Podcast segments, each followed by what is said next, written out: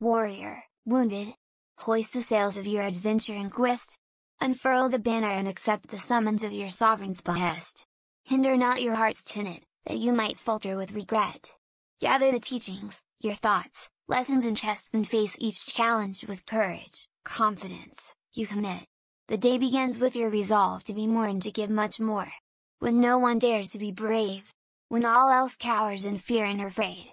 Though you stand as a wounded warrior, broken from betrayals from friend and foe. Though you sometimes stand alone, suffering in silence from the peril of detours and demons. Who in shadows lurk to assail and devour. You lift your heart to bring light and hope into the desolate depths of danger and dark duress. Undeterred and unyielding, you rise and fight by sacred oath for the lesser ones chosen and the few who have accepted. When all is done and your service is no longer needed, heave a sigh of relief at the end of your journey's quest. You may hang your sword, armor, and shield. You have been blessed. Now, be a blessing to all who seek refuge, rescue, and rest.